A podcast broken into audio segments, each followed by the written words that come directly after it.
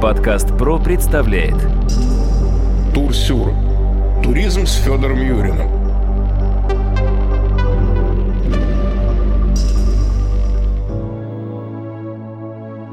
Здравствуйте, дорогие друзья, у микрофона Сергей Чеботков. И мы продолжаем наш разговор о внутреннем российском туризме. Хочу сразу представить моего собеседника. Это эксперт по туризму, обозреватель туристской деловой газеты Федор Юрин. Федя, привет.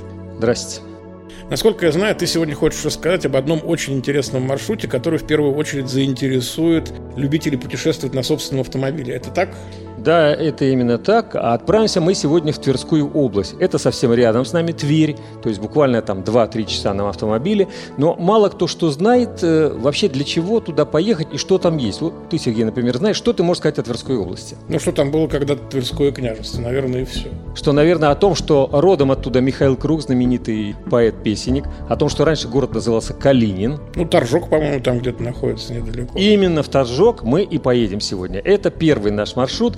270-280 километров. Есть два пути. Можно поехать по Ленинградскому шоссе. Есть платный участок, есть бесплатный. Платный участок обойдется вам примерно в 1070 рублей. На себе все проверял, и вообще в ценах я сейчас очень хорошо ориентируюсь. Есть бесплатный участок, но не советую им воспользоваться, потому что фуры постоянно забиты. Едешь ты через город Химки, едешь через Солнечногорск, через Клин.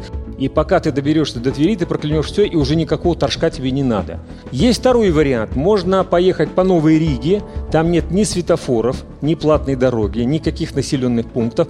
Есть э, минус, будет крюк небольшой. Но зато благодаря этому крюку можно заехать в тот же торжок через город Ржев, о котором я попозже немножко расскажу. Потому что мое Тверское кольцо сегодня – это три небольших города Тверской области. Торжок, Старица и Ржев. Начнем с Торжка. Торжок э, – город не очень большой, 44 тысячи человек примерно в нем проживает, но, тем не менее, древний. Самый интересный факт говорит о том, что этот город оказывается древнее Москвы. Вот если Москва была основана в 1147 году, официальное подтверждение в летописи, то Торжок в 1015 году. Представьте себе, то есть он старше. Маленький городок. Почему Торжок? Потому что торг, торжище – Приезжали купцы, река была там местная, очень хорошая, Тверца небольшая. Сейчас она, правда, маленькая такая, купаться в ней как-то стрёмно, скажем так, и рыбы в ней почти нет. Но, тем не менее, есть такая река, протекает, был торг, и образовался город Торжок. Как это ни странно, в 19 веке его знали лучше, чем сейчас – но благодаря во многом Александру Сергеевичу Пушкину, который очень часто приезжал в Торжок, останавливался там и ел там знаменитые пожарские котлеты. Вот те самые котлеты, о которых мы сейчас знаем, пожарские, они были именно там. Почему именно там? История вообще очень смешная на самом деле. Говорят, что владелица местного трактира Дарья Пожарская, когда к ней приехали гости, Николай I император, нужно было срочно чем-то его угостить и удивить ну, а обычные блюда как-то не устраивали его. Тем более, что в этот момент у Дарьи Пожарской было плохо с продуктами. Оставалась какая-то курица у нее, оставалась какой-то там хлебный мякиш старый. И вот она сделала чудо. Она вот эту курицу обваляла в хлебном мякише, сделала аппетитную, красивую, золотистую корочку, наполнила это сливочным маслом. Когда Николай I попробовал, он обалдел. То есть это было настолько вкусное, самобытное блюдо, что он сказал Дарью Пожарскую регулярно ко мне приглашать во дворец, чтобы она делала пожарские котлеты. И вот как раз Александр Сергеевич Пушкин приехал туда, и он еще писал строчки такие, заезжая к Дарье Пожарской, попробуй именно котлет. До сих пор эти котлеты в городе продают. И стоит они не так дорого, кстати. Вообще очень экономичный город, можно сказать. Там дешево можно поселиться. Перехожу к ценам. Значит, можно снять двухместный номер в гостевом доме со всеми удобствами за 1900 рублей за двоих. Ну, вот судите сами, много это или мало. Я думаю, что не очень много. Тем более, что выходя из этого гостевого дома, ты натыкаешься сразу на большой торговый комплекс, на большую такую кулинарию, где эти пожарские котлеты и все, что угодно продается, в общем, очень дешево. То есть проблема питания тоже решена. Ну, а кроме котлет, то что-нибудь можно еще посмотреть? Конечно. Ну, во-первых, все наши маленькие городки, они славятся соборами, всевозможными монастырями. Я не буду акцентировать внимание на них, потому что, на мой взгляд, все они очень похожи. Есть особо уникальные – ну, в Торжке нет таких. Есть очень большой монастырь красивый, воссозданный, есть несколько красивых церквей, Тихинская, Преображенская церковь, но не это главное. Очень интересный музей. Например, музей золотошвейного производства. Торжок славился тем, что там были знаменитые вот эти швеи, которые золотом делали иконы, золотом делали хоругви, какие-то всевозможные сумки. До сих пор все это продается. Но стоит, конечно, приличных денег. И более того, есть маленький обман, конечно, все люди покупаются на это, они приходят на это производство, музей, приходят в магазин, и им говорят о том, что все это ручного производства, ничего подобного, все делает машина.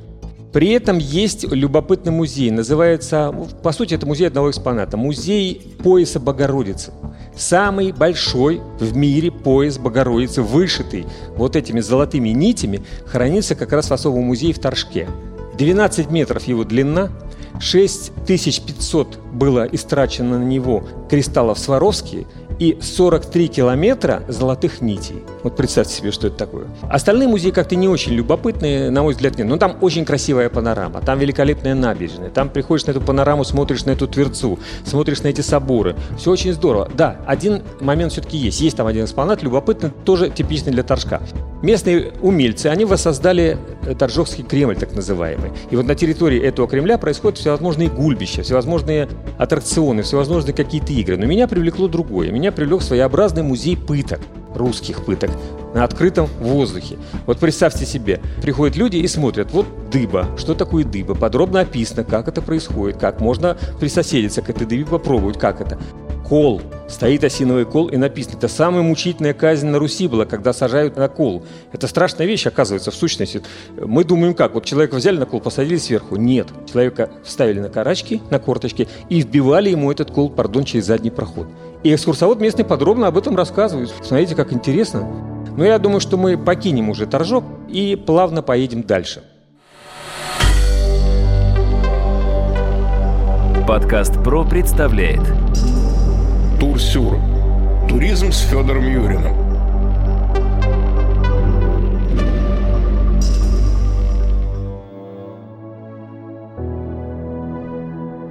И куда мы дальше поедем? И дальше мы поедем в город Старицу. Небольшой городишко, совсем крохотный, там порядка 6-8 тысяч человек, это тоже Тверская область. Примерно ехать туда, ну, километров, скажем так, 210 от Москвы и примерно километров 80, наверное, от Твери. Сразу хочу сказать, что дорога во многих местах очень плохая, просто плохая. Нужно к этому быть готовым. Но тем не менее, по пути, пока ты едешь, есть несколько любопытных точек даже, пока ты едешь к Старице. Что это? Ну, например, село Грузины. Там опять останавливается Пушкин, осталась усадьба, правда, вся разрушенная, ничего нет. Но место такое любопытно. Село Красное. Вот это, пожалуй, любопытнее. Там стоит потрясающая, красивая церковь розового цвета, розово-красная. Почему называется красная? Когда ты подходишь к ней, ты не понимаешь даже, что это православная церковь. Скорее, это католическая, потому что пилястры, какие-то ангелы непонятные, какие-то скульптуры. Оказывается, вот есть такая. И вторая такая церковь, кстати, у нас в стране, находится в Кронштадте, называется она Чесменская. А в селе Красном она называется «Преображение Господне», и вот ее можно увидеть как раз по пути в Старицу. Итак, мы приехали в Старицу. Длинная улица, одна, да, длинная улица Ленина, по которой идешь, идешь и подходишь, наконец, к Волге. Потрясающая панорама открывается, два берега, левый и правый. Мост, построенный в 1963 году. При Советском Союзе мост до сих пор стоит. И он так высоко возвышается над Волгой, что ему совершенно не страшно никакое наводнение. Очень красивый монастырь, в который очень часто посещал Иван Грозный. Вообще эти места, связанные с Иваном Грозным, это была опричнина. И почему, кстати, Старица? Есть несколько версий. Есть о том, что там был Андрей Старицкий, который был родственник Ивана Грозного, Иван Грозный его убил. Говорят, что Старица это была вот такая провидица типа Ванги, слепая она ходила. На гербе, кстати, Старица была изображена именно вот эта вот слепая. Много есть версий, но есть несколько любопытных, опять же, историй что вот то самое золотошвейное производство, про которое мы говорили, оно в Старице тоже было, и придумала его Ефросинья Старицкая. Это родная тетка Ивана Грозного, минуточку. Она его вырастила, она потом против него попыталась поднять мятеж, ее отправили в Горецкий монастырь и благополучно по приказу Ивана Грозного просто утопили в Шексне. Ну, вот такие исторические параллели.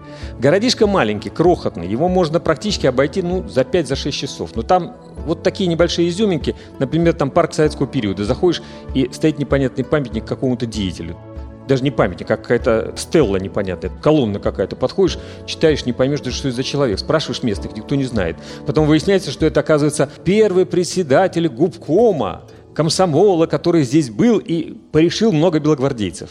А местные хулиганы исписали его всякими надписями. Очень смешная администрация. Перед администрацией стоят два льва. Что они там делают, я до сих пор не понимаю. Маленький крохотный городишко. Администрация выходит оттуда. Ну, в общем, Салтыков-Щедрин отдыхает. И два каких-то золотых льва. Откуда они там взялись? Я сам лично фотографировал, сам лично их снимал. Не могу понять. Тем не менее, вот такие фишки небольшие. Проживание. Две с половиной тысячи, есть очень хорошая гостиница с барбекю, правда, находится далековато от центра. Питание то же самое, супер дешевое. Вообще, если говорить о моем бюджете, сколько я истратил, мы ездили вдвоем с женой, два человека, три полных дня, полностью, бензин, проживание, питание, экскурсионка, 11,5 тысяч. Вот судите сами, много это или мало. Ну, это очень-очень Я думаю, что не очень много, потому что турфирмы, которые занимаются внутренним туризмом, они предлагают на два дня съездить в Старец и Торжок и берут за это по 15 тысяч рублей. У меня получилось по 7,5, и я увидел гораздо больше. Но я думаю, что мы на Старице закончим и перейдем в другой город, совершенно иной, абсолютно город, но я его открыл для себя. То есть я вообще не собирался туда ехать даже. Город Ржев. Ну, Ржев известен, конечно, событиями Великой Отечественной войны. Да, война 43 -го года, 42 -го года, жуткие сражения, безумное количество людей, безумное количество советских солдат погибло. Почему я туда поехал? Потому что я решил поехать э, другой дорогой, вернуться по Новой Риге, а пути другого нет. Ржев находится как раз неподалеку от Новой Риги, Новорижская трасса. Так вот, чем городишко интересен? Вообще тоже кажется, ну что там особенно? Ну соборы какие-то, ну да, там практически все разрушено было, ничего нет. Так представьте себе, общественная громадная голубятня. Это только там. Я не ожидал такого увидеть. Хозяин этой голубятни, бывшего отставника, полковника, который в милиции работал, действительно в городе за администрацией находится громадная голубятня. У него порядка 4000 птиц, этих голубей. Это фанатик своего дела, он их выращивает, он их всех знает. Рассказывал мне подробно, вот это вот серая, вот это вот особая порода, которая только в Ржеве, ржевский турман. Причем практически все эти птахи, они не летают, они сидят у него. Но тем не менее мальчишки бегают, экскурсии к нему приходят. Деньги ему начали выделять наконец-то, и нигде такого нет. Опять. И никто об этом не знает. Я узнал совершенно случайно. Там есть еще потрясающая старообрядческая церковь, чудом уцелевшая, прямо напротив Никонианской церкви. И дальше, если поехать от Ржева, потому что Ржев город современный, то есть его проскакиваешь за 2-3 часа буквально, да, ну там больше особенно делать-то нечего, то попадаешь в деревню Хорошова. Ну, Хорошова и Хорошо. Что такое? Любопытнейшая деревня оказалась. В 43 году Иосиф Виссарионович Сталин был в этой деревне Хорошова, Останавливался на одну ночь. Его Берия привозил туда, НКВД там вокруг сделала громадное кольцо. Он сделал генеральный план какой-то. Это было после того, как освободили уже Ржев, когда погубили кучу солдат наших. И он там принял историческое решение, что города воинской славы, которые освободили, первые салюты – вот там было принято именно это решение. И вот этот музей, там стоит бюст Сталина при входе, обстановка такая, как при Иосифе Виссарионовиче. Тут он спал, тут он ел и так далее и тому подобное. А мы дальше выезжаем из города Хорошово и видим гигантский совершенно памятник советскому солдату. Наверное, многие уже видели, показывали его журавли. Солдат с автоматом ППШ, и у него тело как бы превращается в журавлей. Э, Федь, большое спасибо. Дорогие друзья, я хочу напомнить, что сегодня в гостях у меня был эксперт по туризму, обозреватель деловой туристской газеты Федор Юрин. У микрофона был Сергей Чеботков. Всего вам хорошего, до новых встреч.